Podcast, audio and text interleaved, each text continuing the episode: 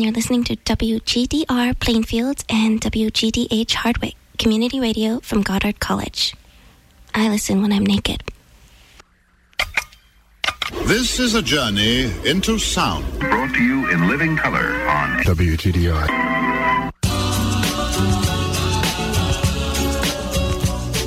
I'm Tony Epstein. It's the Magical Mystery Tour. Join us as we dive into the heart of things, exploring new ideas and new ways of seeing and being in this wondrous, crazy world we share together. Lying on your back in the grass, you can't see a thing except for the clear blue sky, a few cotton-wool clouds,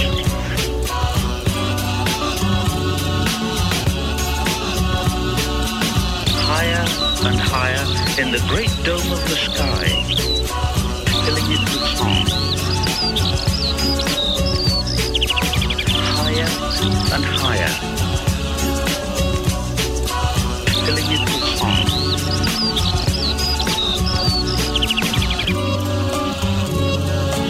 Filling it with song. They sound quite mad, don't they? It's happening. I can feel it. How would you explain it? It's beautiful. God, it's God. I see God. How do you like that? Why, that's preposterous. Thank you very much. Information in the form of energy streams in simultaneously through all of our sensory systems in the form of energy. And then it explodes into this enormous collage of what this present moment looks like, what it feels like, and what it sounds like. Explodes into this enormous collage. And in this moment, we are perfect. We are whole, and we are. Whether you experience heaven or hell, remember that it is your mind which creates you. Information in the form of energy streams in simultaneously. In the form of energy, and then it explodes into this enormous collage of what this present moment looks like, what it feels like, and what it sounds like. It explodes into this technicolor dream. And in this moment, we are perfect. We are whole, and we are. All the dangers which you have feared are unnecessary productions of your own mind. Whether you experience heaven or hell, remember, whether you experience heaven or hell, remember, it is your mind which creates you.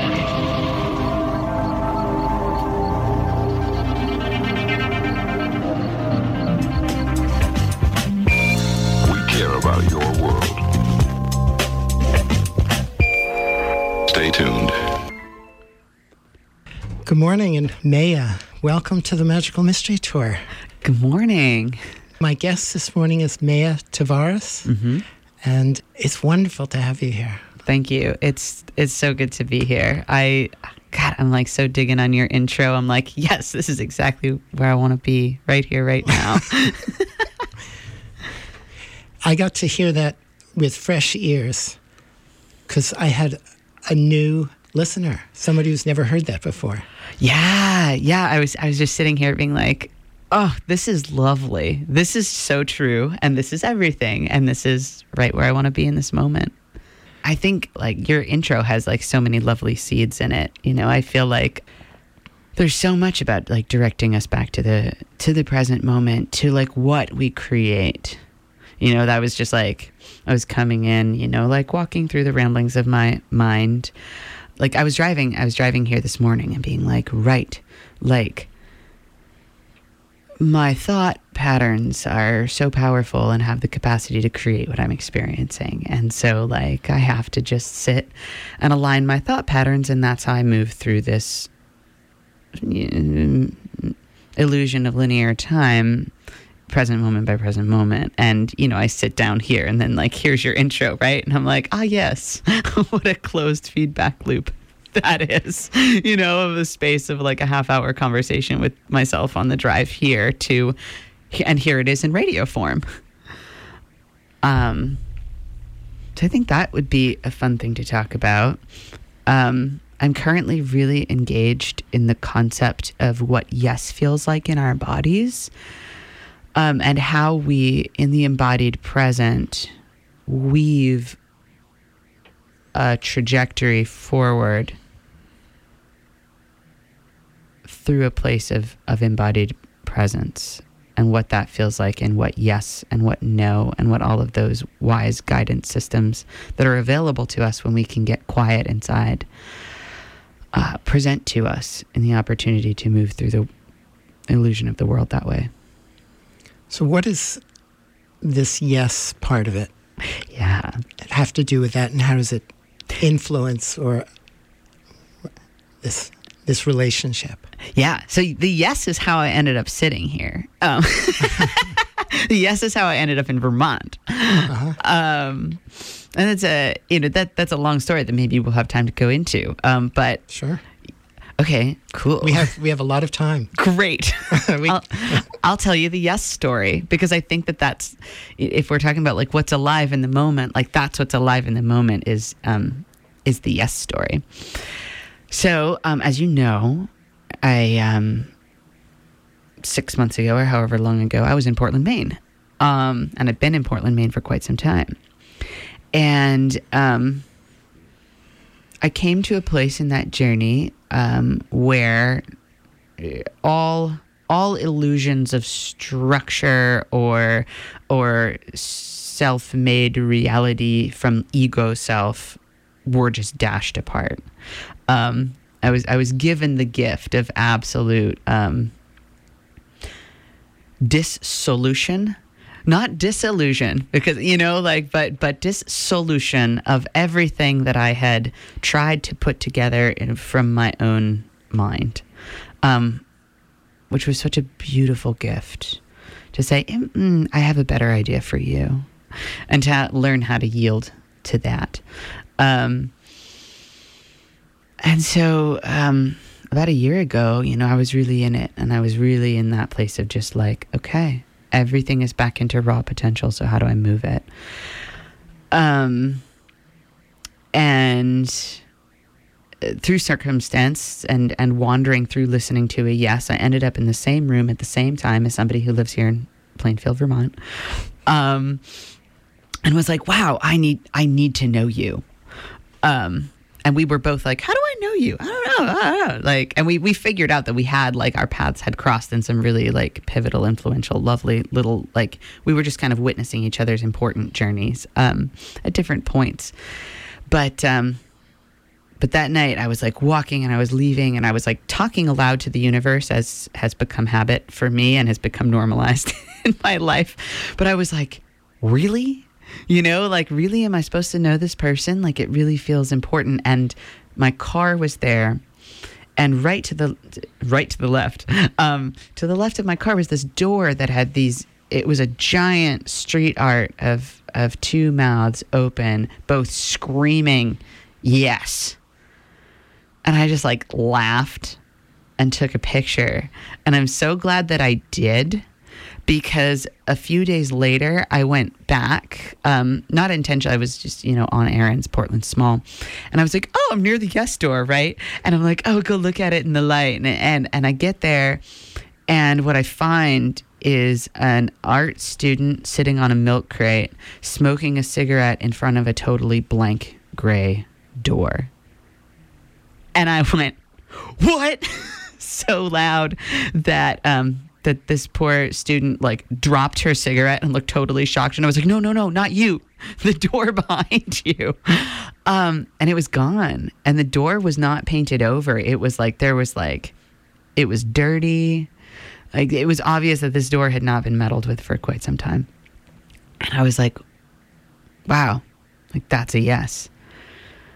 And so the next, you know, number of months were just like, learning how to listen. And that, you know, just like in your intro, right? Like, we The universe is responding to our thoughts and our waveform patterns that we are constantly interacting with. And my body, as a collection of sensory information, is having that energetic conversation all the time. So how am I listening in, and how am I saying yes? Or how am I saying no? Or how am I just constantly interacting with this quantum field that is in every moment conversation with us? And so it became a journey of subtle conversation that ultimately landed me leaving Portland and ending up here in this room. And from there, it's just been this, you know, as we strip away all of the, well, I couldn't possibly do that, or no, well, that's outside of my paradigm of understanding. Like, as those hard imagined walls of the ego start to fall away, we have more permission to follow the yes, as we start to dissolve these ideas of what is possible and come into that. Just like we were talking about a few days ago, actually, that place of like, I don't know, but I'm so curious to find out. And therein lies that pulse of infinite possibility. Saying yes to infinite possibility, being really, really, really open. Yeah. But along the way, encountering all the structures that we have somehow either created or adopted that block the view of that infinite possibility. Yeah. Yeah. I feel like people are going to have to like go listen to the show we did a couple of days ago, because I keep referencing it, but that idea that like our freedom lies in unknowing everything that we think we know. This is what's possible for me. This is what's not possible for me. Oh, you know, I grew up in poverty. I grew up, I'm trans, you know, like these are all of these things that are perceived limitation in my world. And the world will meet me in this way. Well, that doesn't have to be true. I can let go of all of the stories that keep me in this place and come into a place of more freedom.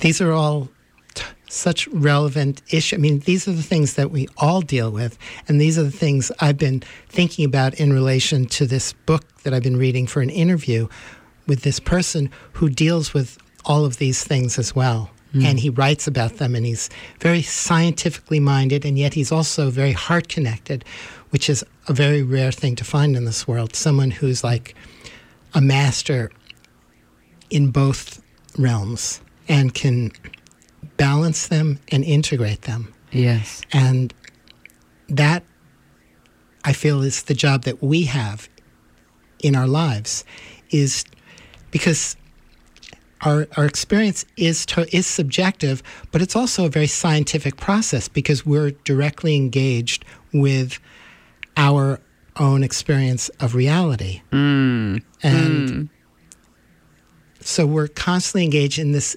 experimental discovery process with the world around us.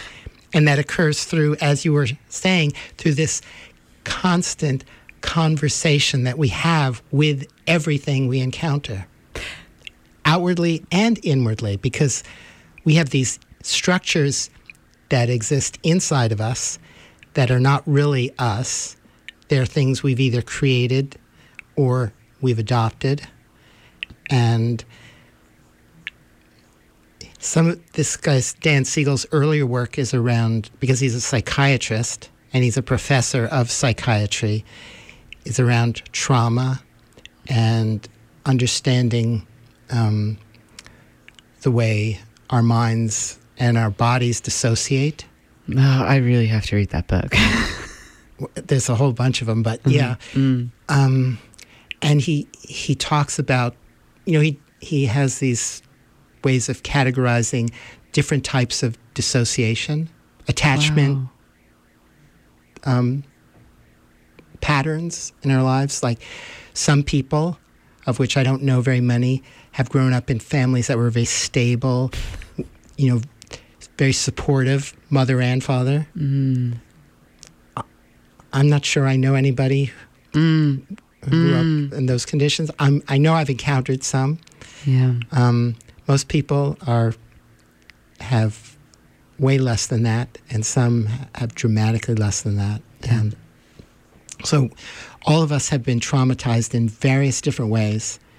Some have experienced major traumas, and some have experienced what might be considered minor traumas, but all traumas create dissociation in us and cause us to create kind of structures, belief patterns, and ways of responding to the world that are not free. They're not... They have nothing to do with what we encounter in each moment. And they separate us from being in direct relationship with what's happening and what is. And this work that he does is all about integration. Integrating, because we have to learn to be open to integration, because integration happens when we're available. Integration is like relationship, right? Integration means things coming together, separate things, separate pieces, separate identities, coming together, recognizing or realizing that they're not separate, really. There may be the perception of separateness, like you are a separate individual, but at the same time, we're also part of this world that's one world, and we're in relationship. We have our own inner experience, but we have this inter experience as well. It's like there's this we aspect, the nature of everything. As you're talking, all these like neurons are just like lighting up in my brain, being like yes, and like making all of these. I'm like experiencing this like three levels of interrelationship as you're talking, you know, and this idea of like celestial cosmic body of all of us as one breathing body, and integrating and coming together and saying, we are, I am. And that level of integrative healing, of saying this is one heartbeat. And then the microcosm work of doing that within each of our bodies, of saying, how can I pull these pieces together to come to understand, you know, what is the resonant harmonious chord of each thing I have experienced, and where is the truth in that, and that the truth is always benevolent. The truth is always about like where is the good, where is the love, where do I come home to the center of myself, which is true, and how do I find that in each piece. I've been walking this like integration journey recently, and I love that you're just like handing this piece. I had a dream a few nights ago where I was standing at the edge of an ocean, and it was very shallow, and then I started to swim into the deep water, and there was a woman there who I know, and she's she does wonderful work in Portland, Maine. She runs a program called Sea Change, SEA, Sea Change Yoga, that is yoga for folks who experience oppression at disparate rates. So folks in recovery, folks in prisons. They work with a lot of different populations, but I dreamt that we were swimming together, and I was like, our bodies were like getting tangled up in each other, and I was like, oh, do you need space, you know, so that you can swim? And she's like, no, we're stronger if we swim together. And so there was just this like force moving behind us, and we were swimming together, and we ended up in this like it was an island, but it was slightly under the water. So I was standing in this shallow sea, and I was standing in the middle of this ocean, but I was walking, and it was this feeling of like walking on water. And I was like, I'm gonna keep going. And she was like, no, like the way we leave this island is by walking back. You have to circle back around. You have to say goodbye to each person on the island and check in with them before going forward. And it's a circular motion backward before moving forward. And what you're saying, and it had that sense of like, you need to go touch every piece. Like, our healing is about going back with a new understanding and touching every piece and like pulling it back in, integrating back in this idea that we are everything that we have ever experienced. And how do we find the wisdom and the compassion and the lesson and the teaching? How do we touch each piece of everything we've ever experienced with love? Which, as you were saying, you know, many of us have had experiences that it's very difficult to touch with love. Or that prevent us from touching anything else. Yes. Yes. Yes. I heard somebody say once, the function of trauma in our bodies is that we are not able to be in the reality of the present moment. You know, if I'm clinically dissociated from my body, which has been an experience and a coping skill that I've had since I was very young, if I'm dissociated from my body, then I'm not in touch with that like visceral guide that tells me the reality of what is safe. Or to be able to even explore the possibilities of what is safe, because it's like literally like walking through the world with a wall around us. Yeah. So we can actually walk up to people and hug people, but if we have a wall around right. us, we're just hugging through a wall. Right. So we never get to actually directly experience the other person or the rest of the world. Mm. And as you were, that's my imagery of what you were just saying, that when there's that dissociation, it separates us.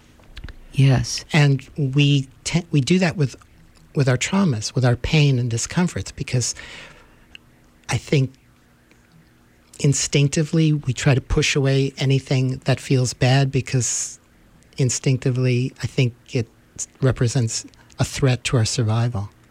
Yeah. So consciously we have to be able to recognize what really is a threat to our survival and what isn't, so that we're not just reacting in a knee-jerk way to everything that's uncomfortable, right? Because you were talking about doing that backward circle and touching all everything in our lives, including the traumas and all the experiences, and essentially saying yes to them. Yes, you are part of my family. Mm-hmm. Mm-hmm. I accept you. I embrace you. Yeah.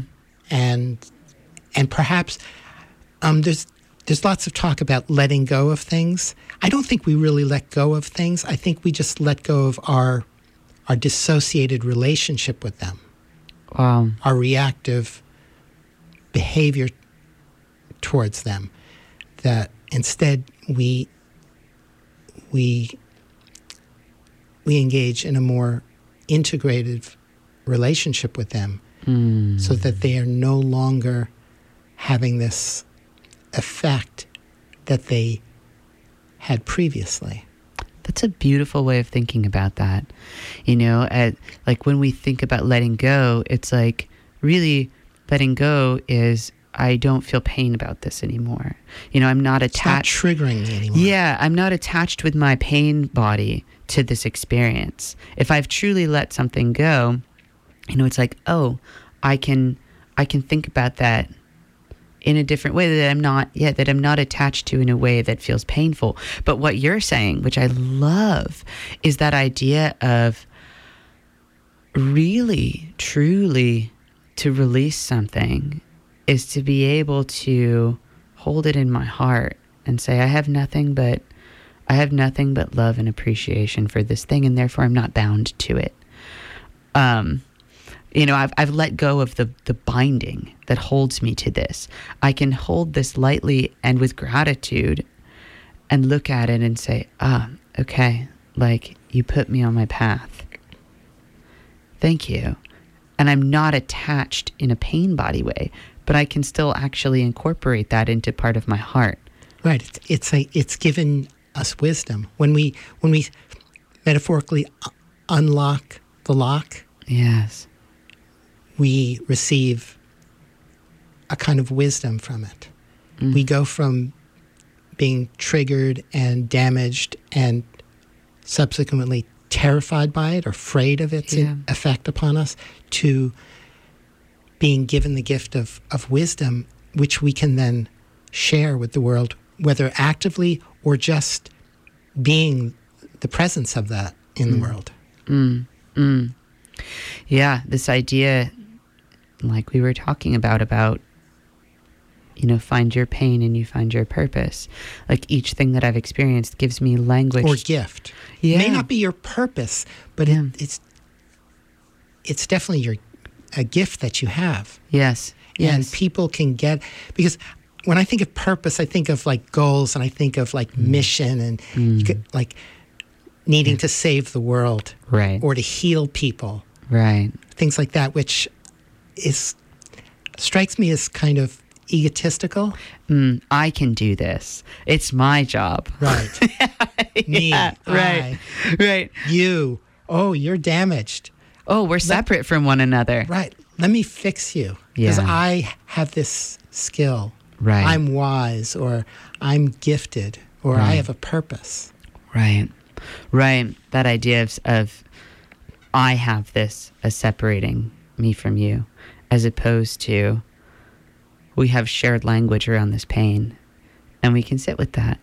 And what a gift it is for both of us to be able to recognize that in one another. And to speak on an embodied level, not necessarily through words, probably not through words, just to be able to say, yes, I know that experience. Mm. And because they say that at least 95% of all communication is nonverbal. Mm. But in order to really fully engage in it, we have to be in our bodies and not guarded, not dissociated. Being conscious in our bodies as well as our minds and our hearts and everything. And I'm not sure of this, but my sense is that when we have that kind of full being integration, that opens up the doors of perception and possibility. I certainly believe that to be true. I know that for me, coming to Vermont has been a process of coming into my body and doing some serious, like, integrative healing of the experiences that I've walked before coming here. And that the more I am present with what I'm feeling in the moment, the more access I have to that information system, because my body is integrated. My body as a being is always integrated into the present moment. It's whether my mind is there too that is the question. And or if our heart is there. Right. Because our hearts in our culture is one part of us that it's very susceptible to being completely locked away, and shut down, and disconnected, as well as our body, but even more so than our body, because our body we see in the mirror all the time. We don't get reminders of our heart that much in our culture. I like thinking about that. I was having a lovely conversation with been doing this work called re-embodiment work, which is a big part of why I came here to do this work at the Everything Space in Montpelier with Amanda Franz. And we were talking about the different information systems that we have, the different brains that we have. And she was talking to me about gut brain, heart brain, and head brain. Right, and how like each one of these has a language that is here to provide us information. And I had this huge, tiny, you know, that tiny thing that makes a huge difference, understanding when we were talking about the gut brain and the heart brain, and how the gut brain's job in the viscera is to determine our safety. That's where that lives, is a gut feeling of safety. You know, am I okay in this moment?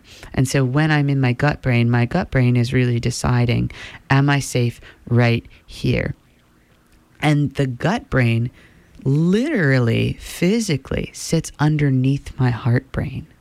And so my heart brain is supported by, you know, like my fascia and my diaphragm and my, you know, all of this connective tissue, and then the guts underneath. And so my heart brain's job it's not my heart's job to decide whether I'm safe. That was the thing that landed for me, is that my gut is the thing that tells me whether I'm safe. And then my heart, fully supported by the organs underneath, once it gets that signal, I'm safe. My heart's job is just to love. Right. That's it. And it's the body's job to protect the heart, to shield the heart. Right. Not for the heart. The heart doesn't need to shut down, and the brain certainly doesn't need to tell the heart to shut down. Right. And how when I'm in my body, you know, I dissociate as a way of keeping me safe. You know, as this like really old lizard brain, you know, like, well, if nothing else works, this will work. You know? Right. In fight or flight mode. Right, right. When it's just like fight, flight or freeze, you know, freeze. And it's just like, I'm just going to like, I'm out. Right. And the irony of the fact that it is actually when I am in my body and able to hear the cues around me. Oh, I'm in a room with Tonio. Oh, you know, like my feet are on the floor. I'm sitting with somebody I totally trust, who I have this like really lovely heart connection with. I'm absolutely safe, you know, and it's only in reading my ability to accurately be in the room that I actually know whether I'm safe or not. And if I was in my dissociative state, I wouldn't actually have an accurate read as to whether or not I was safe. And the irony of irony is that it is being in my body that keeps me safe. And that when I am in my body, I can appropriately respond. Oh, safe? Yes, talk with Tonio. Not safe? Use my legs. Walk out the door, right? Like it's my body that does that. And yet it's this hardwired response in me to not be in the system that ultimately has the total power to keep me safe. And so it's a process of coming into trust. And like we were talking about, you know, the macro and the micro, trust in my greater world, trust in my greater connections with other perceived other beings, you know, is the same thing as trust of being in my body and knowing that I can trust this system to give me accurate information as to whether or not I'm safe. And as I learn how to trust in the micro, I can learn how to trust in the macro. Yeah. And all these different brains in our bodies communicate together. Mm-hmm. And when they're in harmony, right, and they're listening to each other, and they're all doing their job and open and receptive, that I think that's when everything opens up, because we're present. Yes. Because before you were talking about how if, like, there's the difference between the anywhere but here response and I'm totally here, this is the only place to be response, which is yes, basically, right? Which is yes. Yes. Whereas the other one is no. Yeah, or maybe, or I don't know. You know, right. Like when I'm in dissociative state, it's like I don't know. Or right, a state of confusion. Like I can't. My three brains are not giving me a clear sense of what is. Right. I'm outside of all three of those. I'm just going to float and hang out in this kind of suspended state of non-being, which I have to say served me for a very long time, you know, and when I couldn't endure being in my body, hanging out in that limbo state allowed me to tolerate having a body. And so I have to thank it, you know, for that wise response that made it possible for me to slowly come back here to a more embodied state and to say, okay, like, that served me at the time.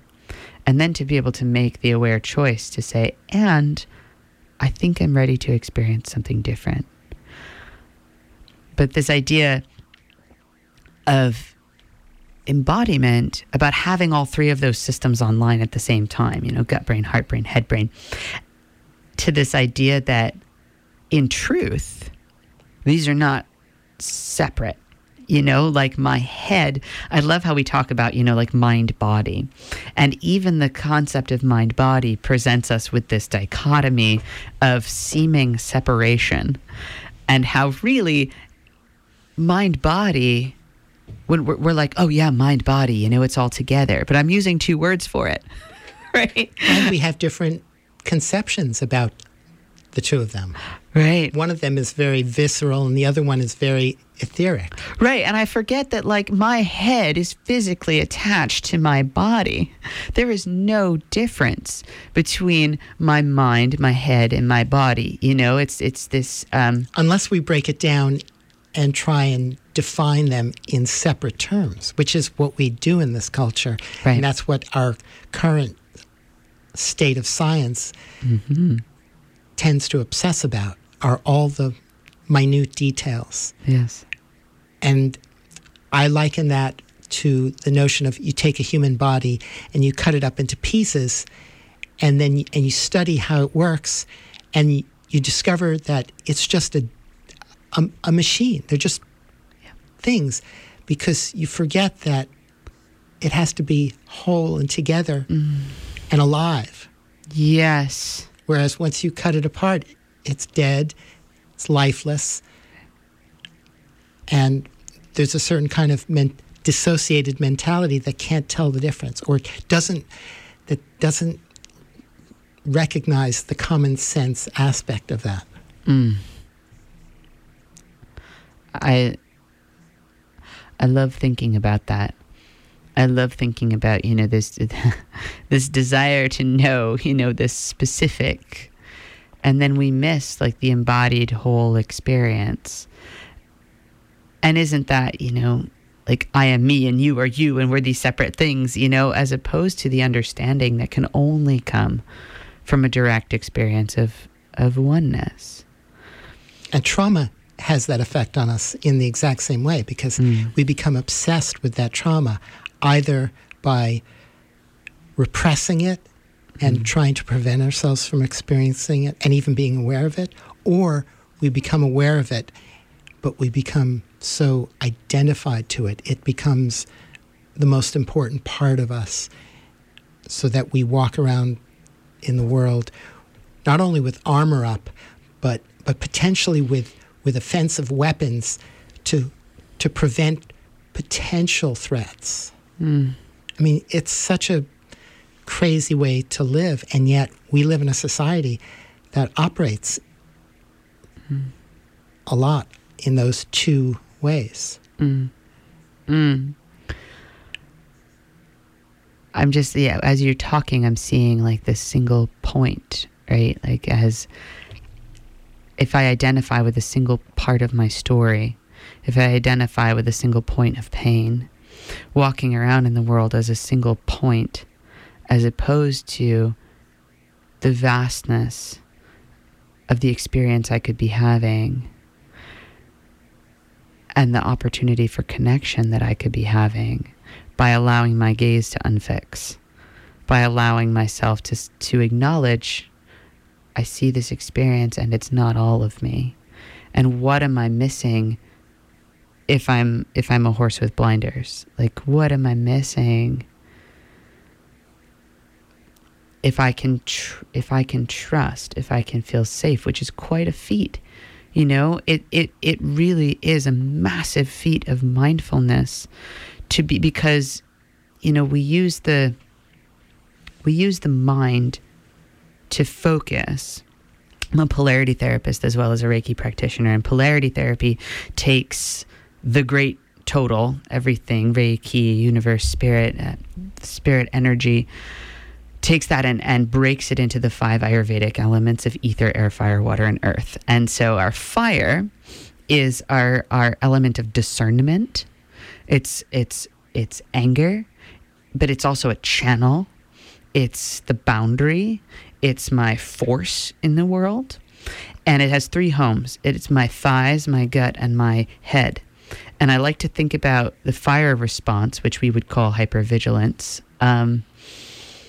as, you know, so it's most balanced at the midpole when my fire is in my gut, when I'm in my gut brain. But think about a candle and heat, and the flame rises, the heat rises.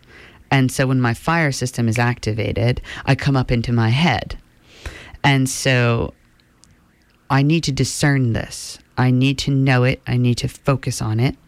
A fire in the eyes has a very, if you've ever had anybody look at you when they're really mad and you feel that like single pointedness of their eyes, that's fire in the eyes. You can feel it as a one-pointed focus. And so when I am in my fire system, which comes up to serve me, right? Fire is my protection. Fire is my boundary. Fire is my ability to know something. Then I come into that single pointed gaze at the thing that I am protecting myself against. I think about it like a ship with a deck, which is my gut, and a crow's nest. And I can come up, when my fire gets high, I can go up into the crow's nest and I can see for miles and miles and miles. And I can say, that might be a threat, and that might be a threat, and that might be a threat, and that might be a threat, all around me, 360. But when I am in the crow's nest, I have absolutely no ability to respond to any of those potential threats. I can't come down the ladder, stand on the deck, and just minorly adjust my sails. Right. The captain is on deck, and there's a watchman or watch person up in the crow's nest who has a very particular job. Right. And so he doesn't run the ship. Exactly. So my job, if I am able to come into trust of my gut brain, is to stand confidently on the deck, knowing that I might not be able to see every imagined or potential threat, 20 miles out to sea. And that's fine, because my hands are on the ropes. And if I need to adjust my sails a little bit, I'm totally okay to do that. And we have a crew, though. Mm. All the different aspects of our being are part of our crew if we trust them. And that's yes. what makes an organization work well, when the captain trusts everyone and everyone works together harmoniously, like the three brains yes. working together harmoniously, not one assuming authority over anybody, but all working in harmony, no ego involved, none of that kind of stuff. I love that. As you're saying that, I'm just like picturing like a group of people connected and able to experience the joy of being on the ocean, which is the point of being in a boat. Being in harmony with each other, and which then allows you to be in relationship in the most effective way with everything else. Because if you're infighting, if you're struggling amongst yourselves, you can't even be aware of anything else, which reminds me of the work of Barbara Fredrickson. Which she wrote this book called Love 2.0, which is about how we physiologically respond from states of love or from states of disconnection, that when we're in fear, our actual vision narrows. Oh. And when we're in a state of experiencing love, not romantic love, but it includes romantic love, but our perspective opens. Everything opens. Contract around fear and open around love. That's on all levels. And it's physiological as well as embodied and emotional and psychological. This is so perfect. It's so true. And it's such a wise guide for the day. I love how, this is the conversation that is alive in the moment. As I was driving here, I've referenced driving here a few times because it was a very thought active drive. I'm experiencing a situation that puts me in in my fear place, which I've learned how to listen to and make friends with pretty well. But we're talking about trauma and we're talking about triggers, and there's one that's pretty significant that is making itself known to me right now. And it's still, I'm like, wow, this still pulls me, and this still puts me in a place of dissociation and fear. And so I'm driving here today, and, you know, and I'm having this like line of thought that is very narrow. My vision is very narrow. What am I going to do? How am I going to respond? How am I going to keep myself safe? It is fixed focus. And feel free to talk about it if you want, if it feels safe or appropriate for you. I really want to be able to share this with my community in Portland, and this is unfortunately something that I am still bound. That's fine. And unable to speak about in relation with another person. It's in Portland, but it's very painful, and it's very scary, and it has many triggers for me and many traumas for me, and so when it touches me, you know, I have that response, and I have a lot of freedom in my life right now because of meditation, because of my ability to witness this, and when I come here, when I do this is an act of service for me, which means, you know, getting hollow and letting whatever needs to come through in the name of healing and speaking to what's alive in the moment come through. And I can't do that when I'm in a place of trigger or trauma, or my vision is narrow. And so I'm driving here, and for me, you know, the way to get out of that, it has to be bigger than me, you know, because I could stay in my human suffering as long as I want to indulge in it. But when I'm showing up here, it's for something bigger than me. And so I have to get outside of that. I have to say, like, please elevate my thought state to a place of expanded consciousness, and to experience what that feels like in my body. It feels like love. It feels like moving from a line to a sphere. It feels like that place of expanded vision that you were just talking about like, what does love feel like versus what does fear or contraction feel like? And they feel like totally different states. You know, fear feels like I'm bound by my relationship with this person. I'm bound to be in the same pattern. I'm bound to have a painful outcome from engaging in this line of being, as opposed to what does it feel like to be alive in the moment of active possibility, trust, and love. And you feel the scope of your awareness just broaden out into this huge, beautiful sphere of alive possibility that is outside of this narrative, this point that is pointless to hold on to. Well, the point of it is to remind you that it's an unresolved issue that you still need to be present with, to engage with in some way that works for you. Yeah. Whatever that might be. That is such an alive question. You know, I've gotten, in any time we are in relation with another person, we get so much from that.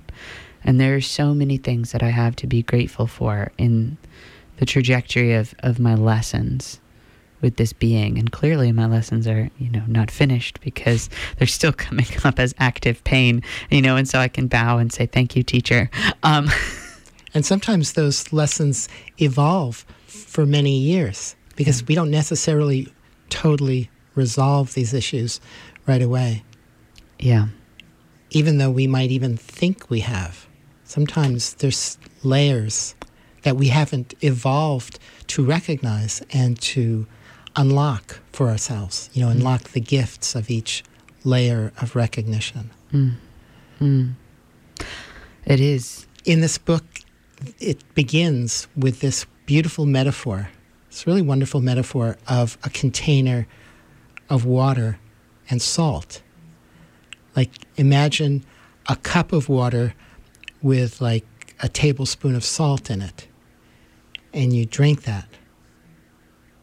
And it's not something that's a pleasant experience. But then imagine a tablespoon of salt in like 100 gallons of water or 1,000 gallons of water. You don't even notice it. Yes. Yes. That is the truth right there. And I'm always translating into like, what is polarity language for this? What is Reiki language for this? And both of them have that language for this. In polarity therapy, there's the element of ether, which is space. It's everything that is not something. It's named. And so it lives in the joints, not in the bone, but in the hollow that makes the potential for movement. Or it lives in the throat, not in the vocal cords, but in the hollow that makes the potential for sound. Ether is the element that governs our grief. And so it's the hollow. Kind of like the space in our lungs. Yeah. Like when we hold our breath or we release it. Yes. Yes. And so we feel our grief in our chest, but it's in that hollow of the chest.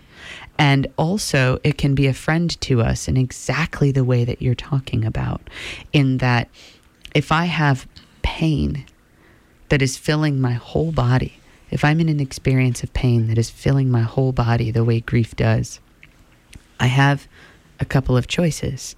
I can make the pain smaller, right? If I have to use exactly your example, which is often a thing that I talk about with folks in session. You know, if I have a cup filled to the edge with water, if I don't have the ability to dump some of the water out and release it, I can just put it in a bigger cup, and then I have more space around it. And that space is the place of my emotional freedom. You know, it's that ability to say, I am much bigger than this experience when I'm allowing myself to experience the reality of what I am, which is everything. And there's so much more beyond this one point of experience or discomfort or trauma or yuckiness in this world. There's so much more. Right. And how do I unbind my attachment? And that's actually one of the strategies for dealing with pain, is just realizing that there's so much more in this world than just my experience of this point of pain. Yes. Even if it's our entire body, there's still a huge world around us. I mean, I'm reminded of this story of I think somebody stubs their toe and it's going, oh, my toe, it hurts so much. Help me with this pain. And so the guy hits him over the head. How's your toe feel now? That was a story my dad used to tell me as a child. Really? Oh, yeah. It's an old story. I heard this a long time ago. I love it. I love it. And it's the truth. It's like there is so much more to focus on. That was a dad story for me. So what was your dad like for you? Oh my God, my dad is a lovely human being. That's great. Yeah. Wonderful. Yeah, he's this soft, quiet Pisces. He's a massage therapist, so bodywork runs in my family. Well, he was a woodworker for 20 years, and then he realized that he was wrecking his body. And so he decided to move into a place of healing for himself and others. And the transition from one job to another was actually quite funny, because he was in massage school, but he was still, working on construction sites. So he had to have these very soft hands, all the macho guys in mid-coast Maine, would make fun of his soft hands, but, certainly would secretly be wishing that he could be giving them a shoulder massage because they were working really hard. But, no, my dad, he taught me how to believe in dreams. As a Pisces, he always has dreams. Perhaps. And when you say dreams, what are you referring to? I mean, seeing the good in something and working really hard to make it happen. Because he's a Pisces, he's got this connection to the ocean. Never giving up. My dad is so tenacious about things in these really kind of funny karmic patterns. You know, so for him, his karma of believing in something manifests in this particular way of finding old boats that people are giving away because they won't even float, and then using all of his woodworking skills to laboriously restore these boats so that he can get them in the water and be in the water and believe in this boat. But then he inevitably needs to sell it because he put all this money into restoring the boat and now he can't afford to have it. And so it's this constant dream cycle for him of seeing something, knowing it can be better than it is, helping it be its perfect self, and then sending it off into the world, which is very much what he did for me. Nice. That's kind of a Khalil Gibran-ish kind of a thing. Where you send your children off. You sort of aim them in the right direction and let them go. Pretty much. Yeah, that's always been his thing. Every time I've come to him and said, Dad, I think I want to do this crazy thing, he's like, great. Because he's very quiet, but he's done lots of crazy things, and you never know it. And it took me the longest time as a child to realize that nothing surprised him, not because he was, naive about the world, but because he had experienced all of it. And nothing could shock him from this place of quiet Piscean. Huh. That's interesting, because I was just talking to someone fairly recently about the same sort of thing, that nothing shocks me. And he said, really? Nothing? And I'm like, yeah, I grew up in Manhattan. Yeah. And I saw so much. So nothing shocks me. And I was a street kid. I was from a very early age, from like the age of 5 or 6, I was on the street alone. Well, not completely alone, but I'd be on the street by myself. Wow. Because I was an only child and a latchkey kid and of a shattered family and all that. Wow. So, but I was living in that environment. Right. And using your ability to move through the world like that to a place of, I look at you and you're a person who seems very present, very grounded, very calm, and you never, Took many years and a lot of desperation early on. I was desperate to free myself from the shackles of my traumas and defenses and isolation. All those structures and mechanisms that keep me afraid and separate and all that. I was desperate because it was torture to live that way. I'm just like looking at you with my heart brain. I'm just like appreciating the pain that carries us forward in our seeking path. It guides us. Yeah. In recovery, they say, everybody's looking for like a way that they can relate to God and, to wholeness. And to wholeness. Because that's what God is. Yes. In my estimation, God is the wholeness of everything, and including the infinite range of possibility. Exactly. And one of the ways that they guide folks there is they say, well, you've got G-O-D, the gift of desperation. And how our gift of desperation, our G-O-D, can lead us to God. It's a powerful motivator. And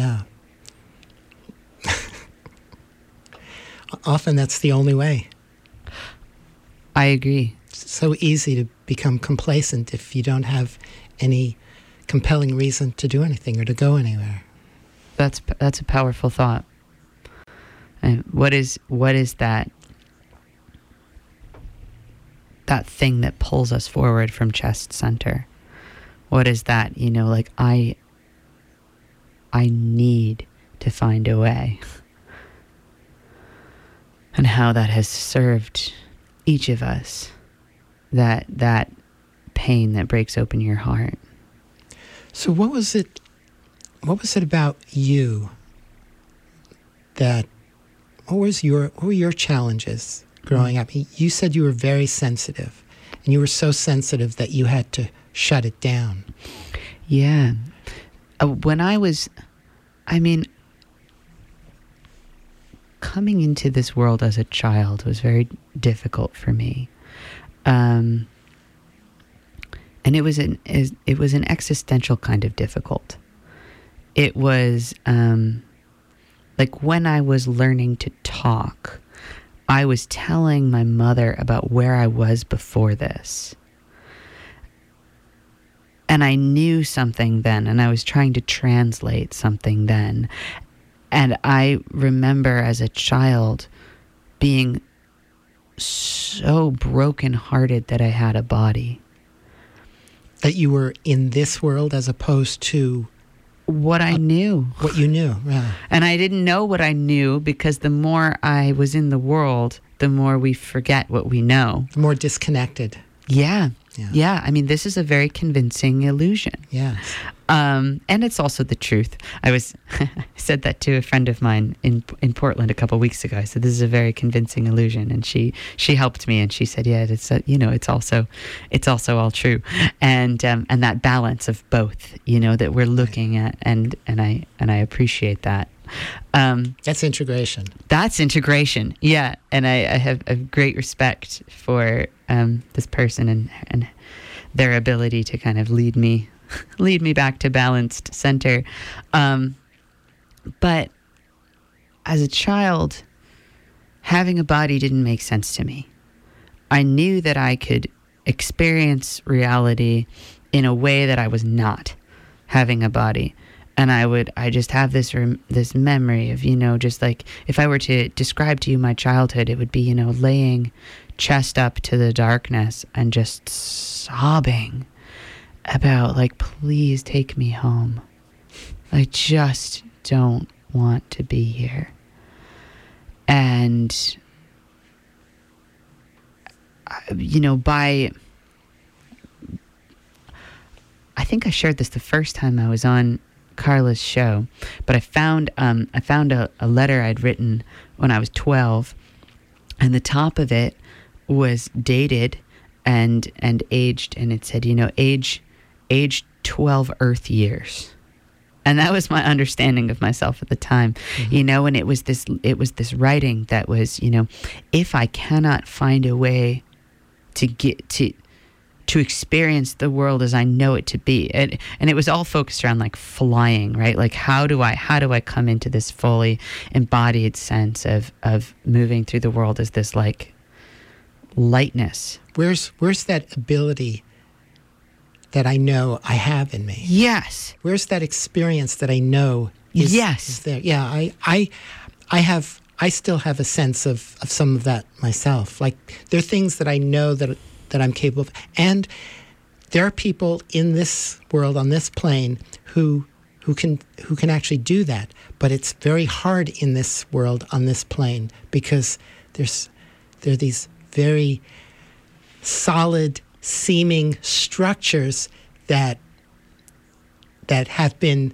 put together in such a way as to contradict that, to block that out of the realm of possibility, that block off that range of infinite possibility, that structurally say, no, you only have a certain range. And it's a very narrow range in this world, in this culture.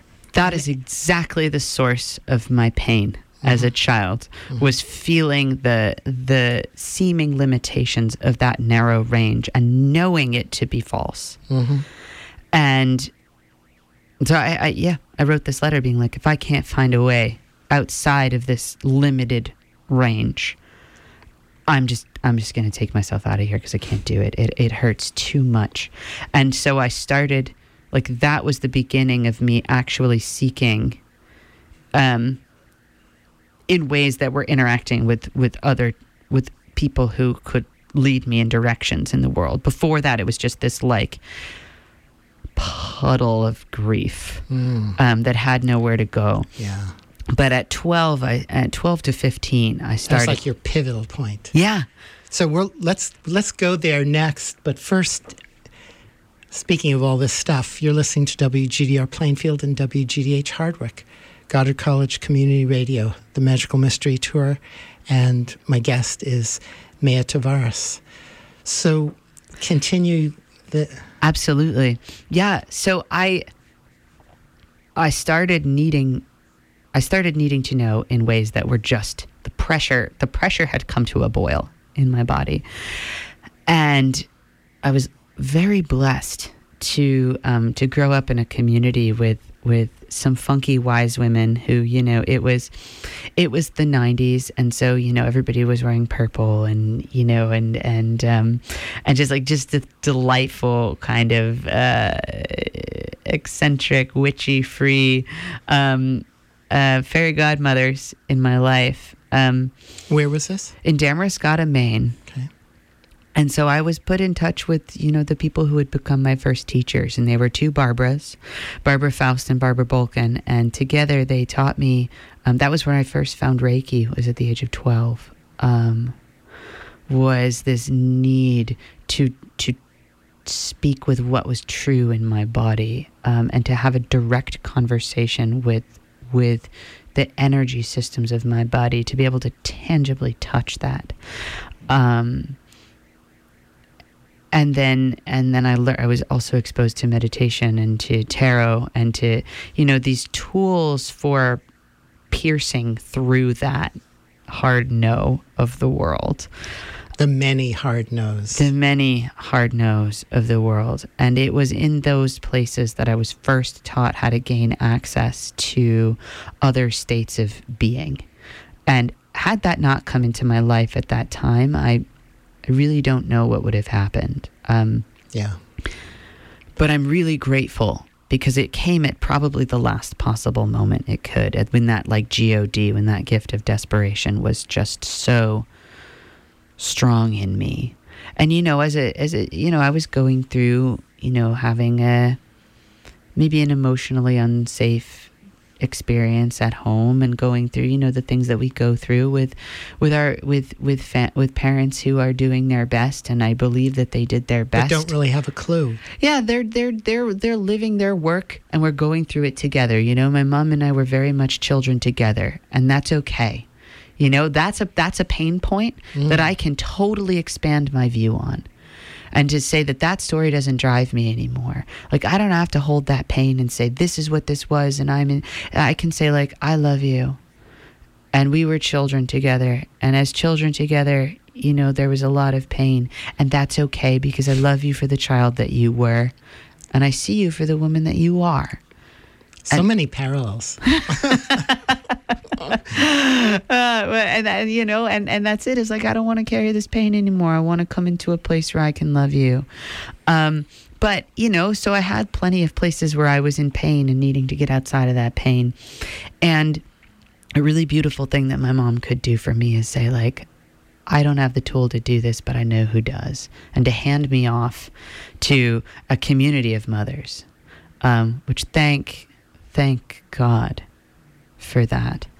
And so I started realizing that through meditation and mindfulness and Reiki, I could touch what I was trying to touch, and I could learn how to be in my energy body, and I didn't have to be at the mercy of chemical dissociation, you know.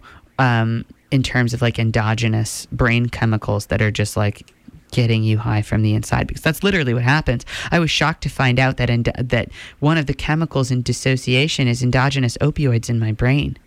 And so to be like, whoa, like my body has been like hitting that morphine button, you know, since I was a child, being like, I'm just gonna check out about this. And to be like, no, I chose to be sober, like on every level in my body, you know, as a person who makes the choice to be sober, and does as a life and as an identity, and to realize that that's also an inside out job, and that also involves like working with my body systems to not dissociate. Be like, wow, okay, cool. But, you know, to learn how to do that in a in a way that spirituality and meditation and feeling my energy body is an experience of consciousness and of being present for what is, the truth of my total body, my physical body in harmony with my energy body, and not seeing those as separate. So that was the suffering that got me there, you know, and then it became a friend to me. Those tools became a friend to me for all of the rest of the suffering, you know, like being, an out queer person in rural Maine, at the age of 15, being the only out person in my high school, and meeting a world that was in illusion, meeting a world that was in fear, meeting a world that could not see beyond their limited possibility of how people relate to one another or love one another, and keeping my heart open through that process and saying, like, I know the truth, and the truth is that there's nothing any of us have to fear, but you're all telling me that's not true, and you're all telling me that I'm the thing you're afraid of. So how do I, like... Essentially saying no to you. Oh, very much. Very much.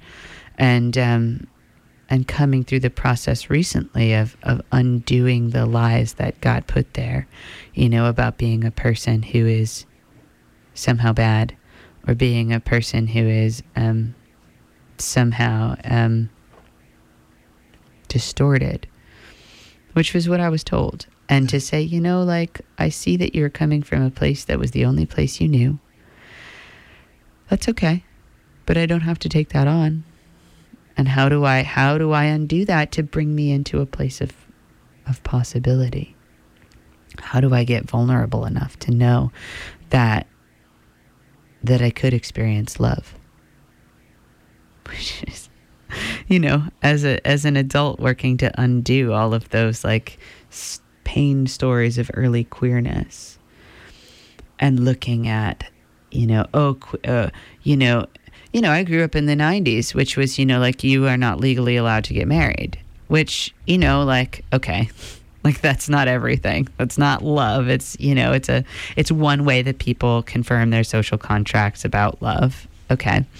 But, you know, when you're a kid, you think about, like, growing up and falling in love and getting married, and those things are synonymous for you because that's what our culture teaches us.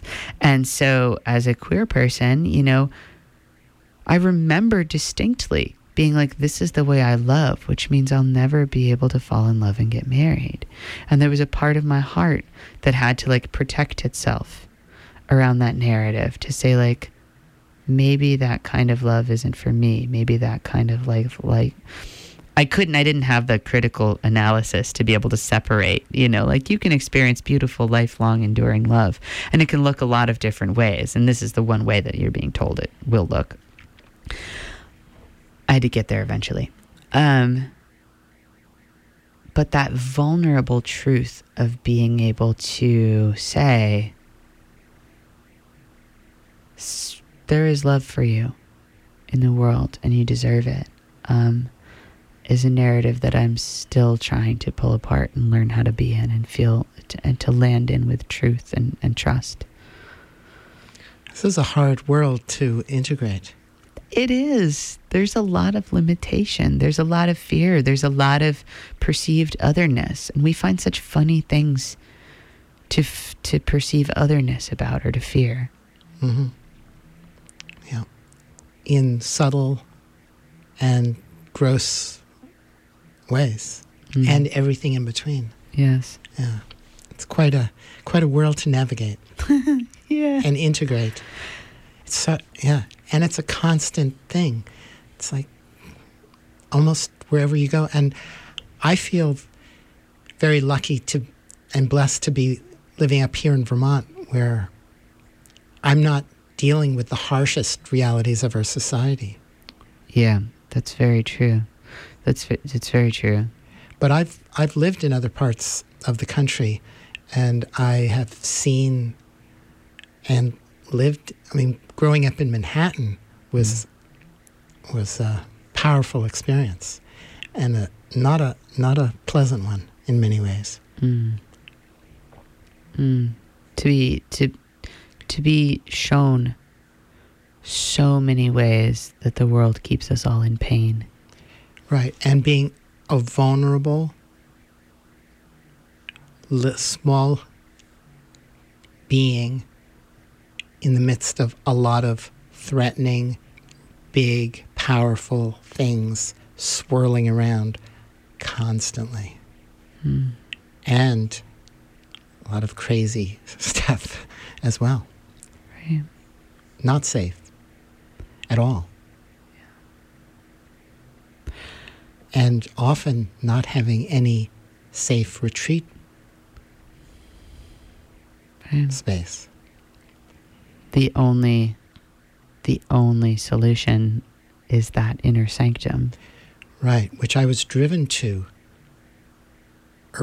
early in life through these virtually unspeakable inner experiences, which I never shared with anybody because I had never heard anything about them. I had no reference for them. So I never told anybody about them growing up. But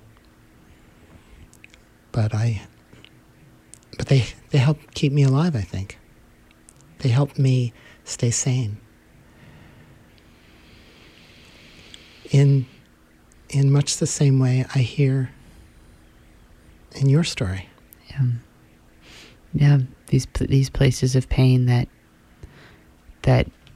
put us in center as the only way. As the only way of getting through, the only way to endure is to come to center and find truth and a place that we can be held with love, even if that's a tiny little glow inside the belly. Or if it's something very different even. Something I still can't speak definitively about what I was experiencing and what it did. Mm. It was like radical unknownness.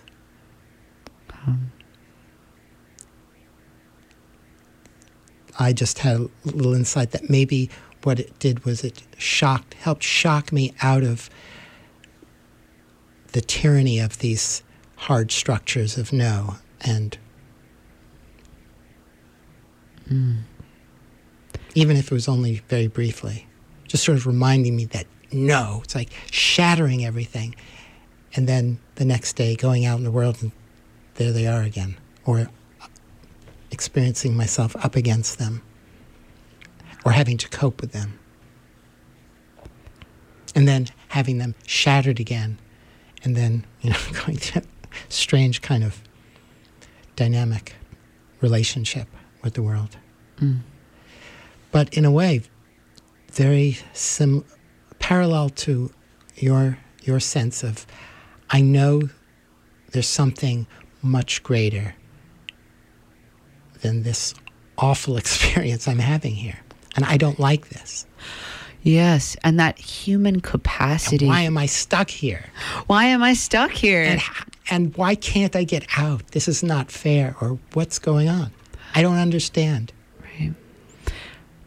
I'm struck by the power of that knowing in each of us, that in the face of unthinkable suffering, that there is in each of us a part of us that has that desire or that knowledge that there must be something outside of this suffering.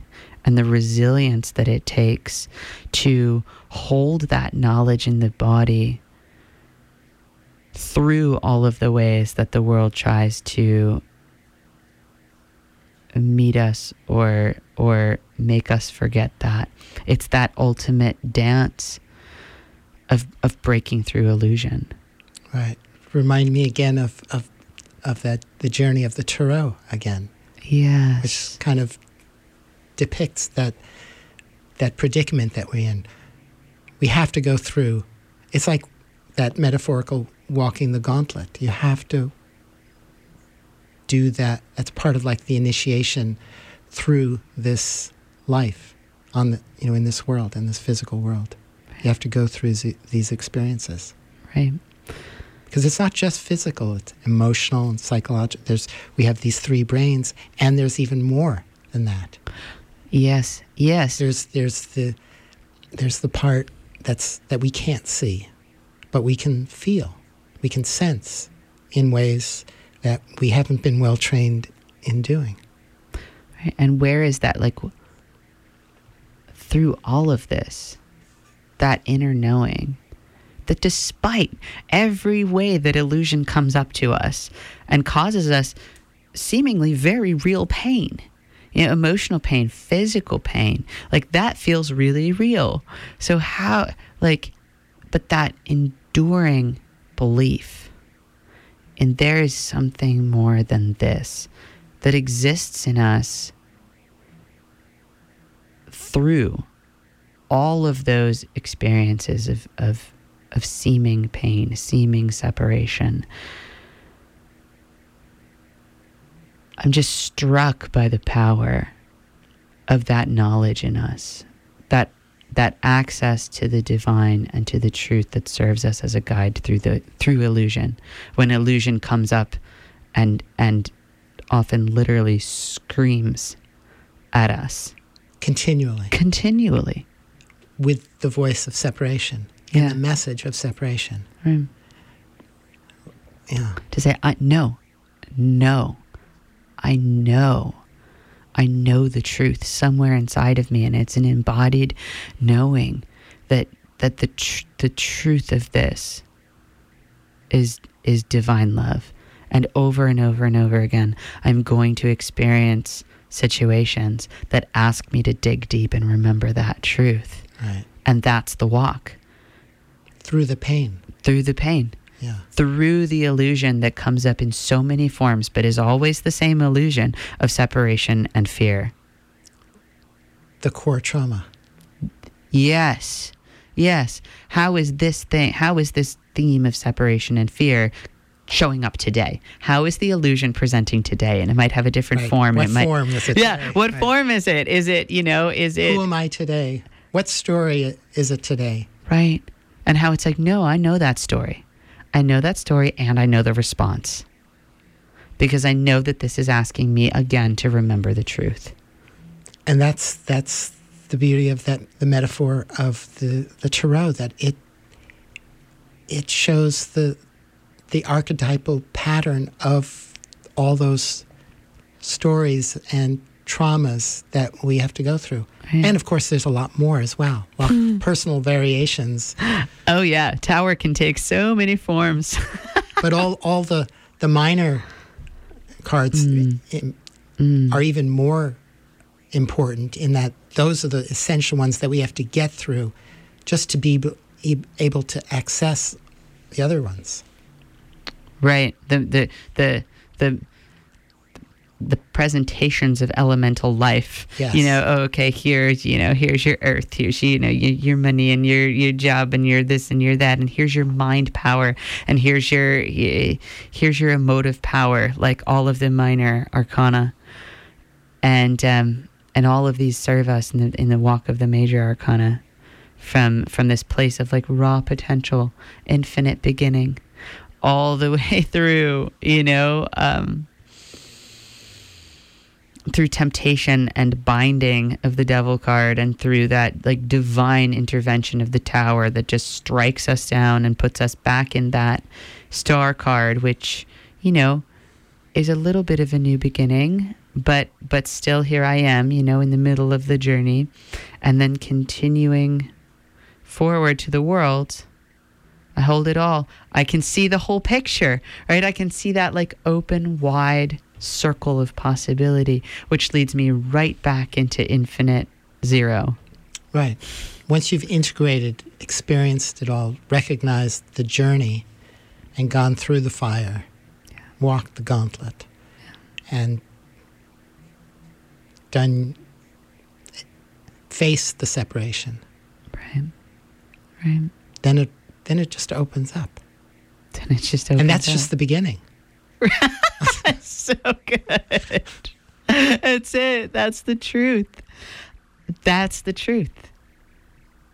And that continual, beautiful process of doing and undoing and doing and undoing until we get to that like raw theme of that, you know, illusion versus knowing.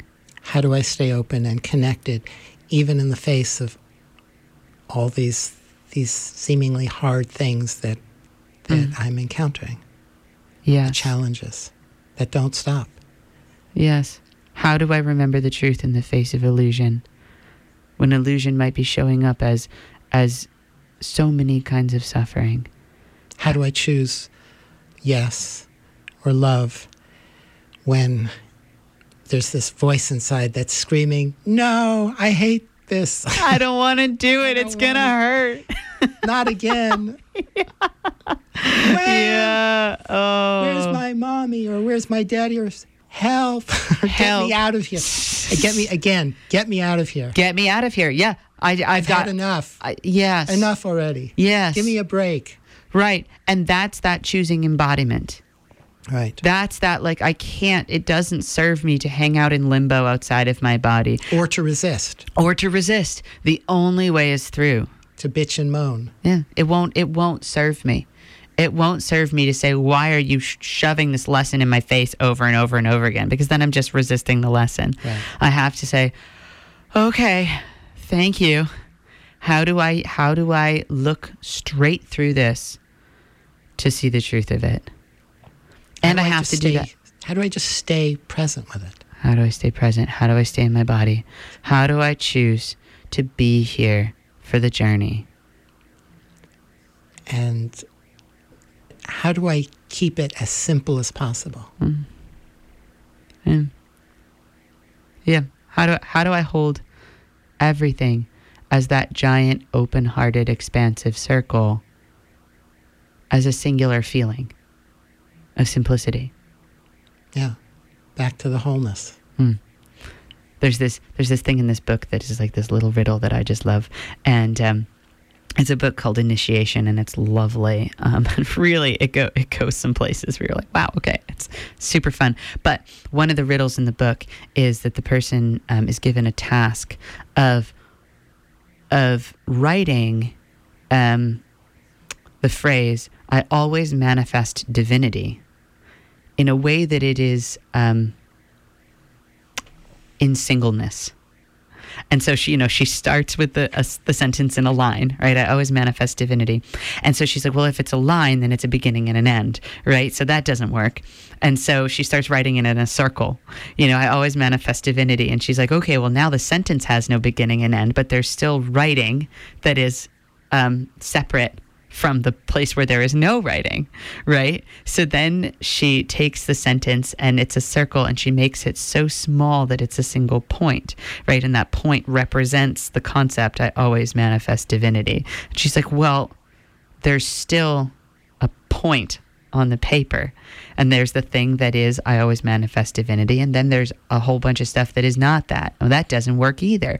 And she realizes that the only way to hold that circle that we're talking about, I always manifest divinity, like everything is in love, and everything is in truth. The only way to do that is to eliminate the focal point entirely, and to come to embody the experience from a place where it permeates everything.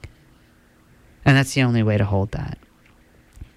And that's what we're talking about, is about separating our focus from the one point and coming into this understanding of being, of perfect being. And then, of course, perfect is such a funny word, right? And then the universe comes up and screams at us again. And we go, we see the world as pointed. And then we come back into trust and into embodied presence of truth and faith, and I experience everything as one heartbeat, and then there and back again. The point and the whole. They can all coexist. The light and the void. The light, right? Well, the light emerges from the void. Exactly. Thank you so much, Maya. Thank you, Maya Tavares. This has been great once again. Thank you, Tonio. Such fun. It's wonderful to talk with wonderful, open, wise people. The feeling is entirely shared. Thank you.